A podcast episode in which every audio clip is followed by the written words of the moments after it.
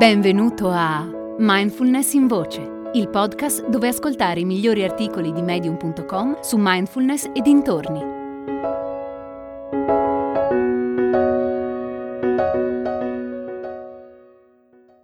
Una lezione di mindfulness dal jazz di Anthony Manker.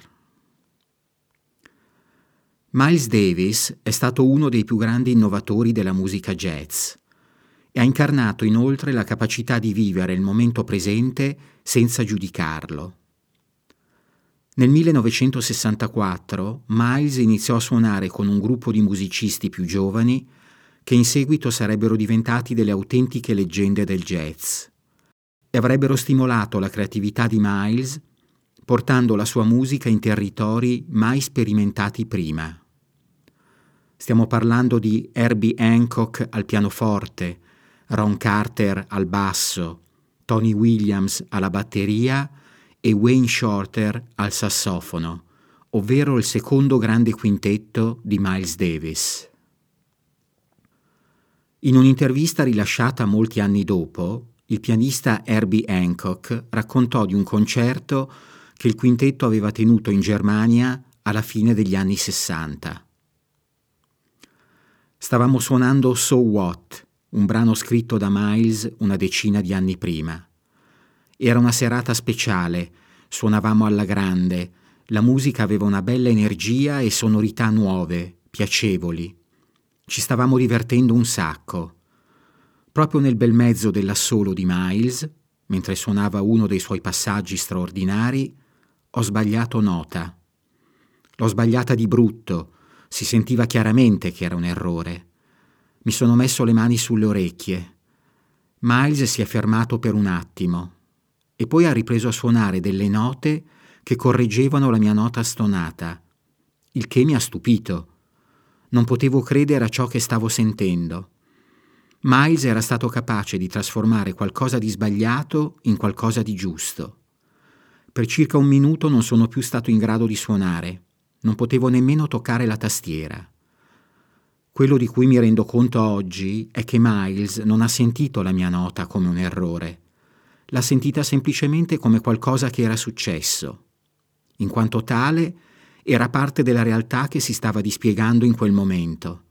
E lui si è adattato. Diversamente dal rimanere ancorati al passato o anticipare il futuro, mindfulness è la capacità di essere pienamente presenti a ciò che accade mentre accade. È una capacità umana innata, ma a causa di ansie e distrazioni, la maggior parte di noi non vive in uno stato di presenza.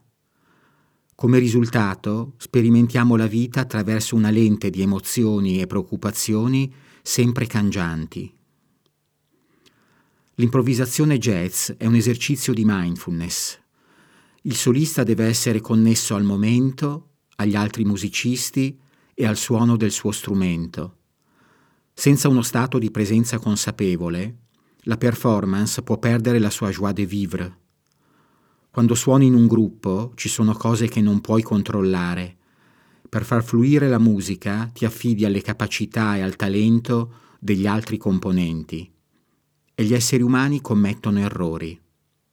La cosa bella del jazz, in particolare di quello modale che Miles e il suo gruppo suonavano, è che spesso c'è più spazio per la creatività del singolo rispetto ad altri stili musicali. Quindi Miles Davis non solo ha accettato la realtà della nota sbagliata di Herbie, ma ha anche scelto di trasformarla in qualcosa di interessante. Ha trasformato qualcosa di sbagliato in qualcosa di giusto, semplicemente impedendo all'errore di smorzare l'energia di quella performance sia che tu attribuisca questa storia al genio musicale di Miles o alla sua capacità di stare nel momento presente, forse le due cose sono collegate, essa rappresenta comunque una lezione importante sul valore della mindfulness.